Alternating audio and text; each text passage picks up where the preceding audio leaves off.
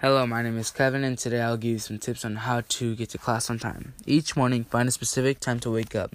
I would say the time that works best is probably 6 a.m. Make sure you have time to get ready so you're not rushed. If you have to ride a bus, find the general time it comes to your house. Make sure to don't miss the bus. If you have a sibling who takes too long to get in ready in the morning, then ask your dad or mom if they can take you either take you earlier or ride the bus. I recommend putting an extra mask in your bag because if you forget one you'll be in a serious dilemma. I have been in the same situation where I forget to bring a mask and I have to ask Miss Andrews, which is our science teacher, for a new one.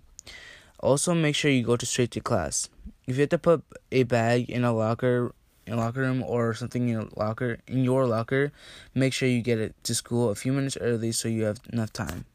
So those are some few tips on how to get to class on time. I hope you have a good day. Bye.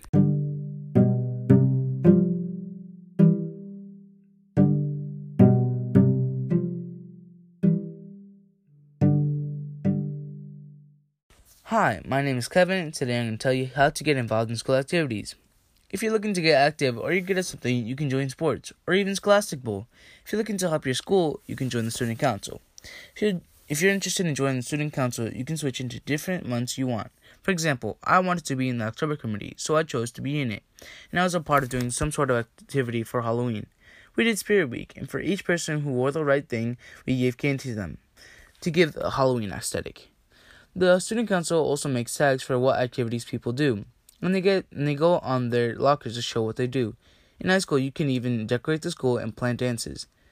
If you're in the Scholastic Bowl, you can play a game that is like a game show, where you have a buzzer and you click it to answer the questions.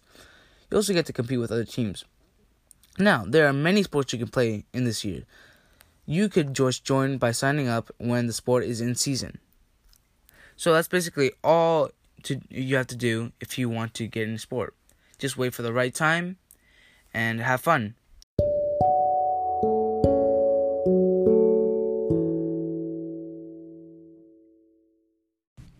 One way to have a successful year in seventh grade is make sure you're trying your hardest in class and on your homework. You should try to get your homework done in class, but if you don't get homework, you have to take it home and need to make sure you take your time because if you don't, you can get a bad grade and it can change your full grade a lot. Another thing is when you have homework, most of the time it's not even for a grade, it's just completion work. So just make sure you finish it and turn it in on time and you should be good. The last thing you need to do is always do corrections and extra credit because you never know when your grade could slip and you could need those extra points. You really also have to make sure you're trying your best on map testing and other testing because those scores will show the teachers what type of classes you need to be in.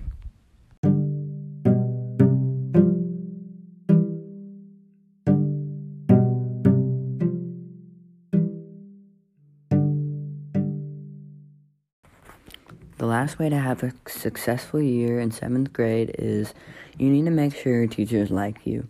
If you want to do this, you have to answer questions in class.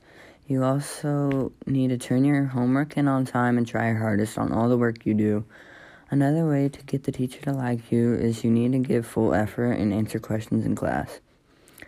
The last thing you need to do is work hard to get good grades and always try to get your grades up and do corrections for the work you didn't do so good on, or even if you just only missed like one. These are all the ways you could have a successful year in seventh grade. I hope you enjoyed the podcast.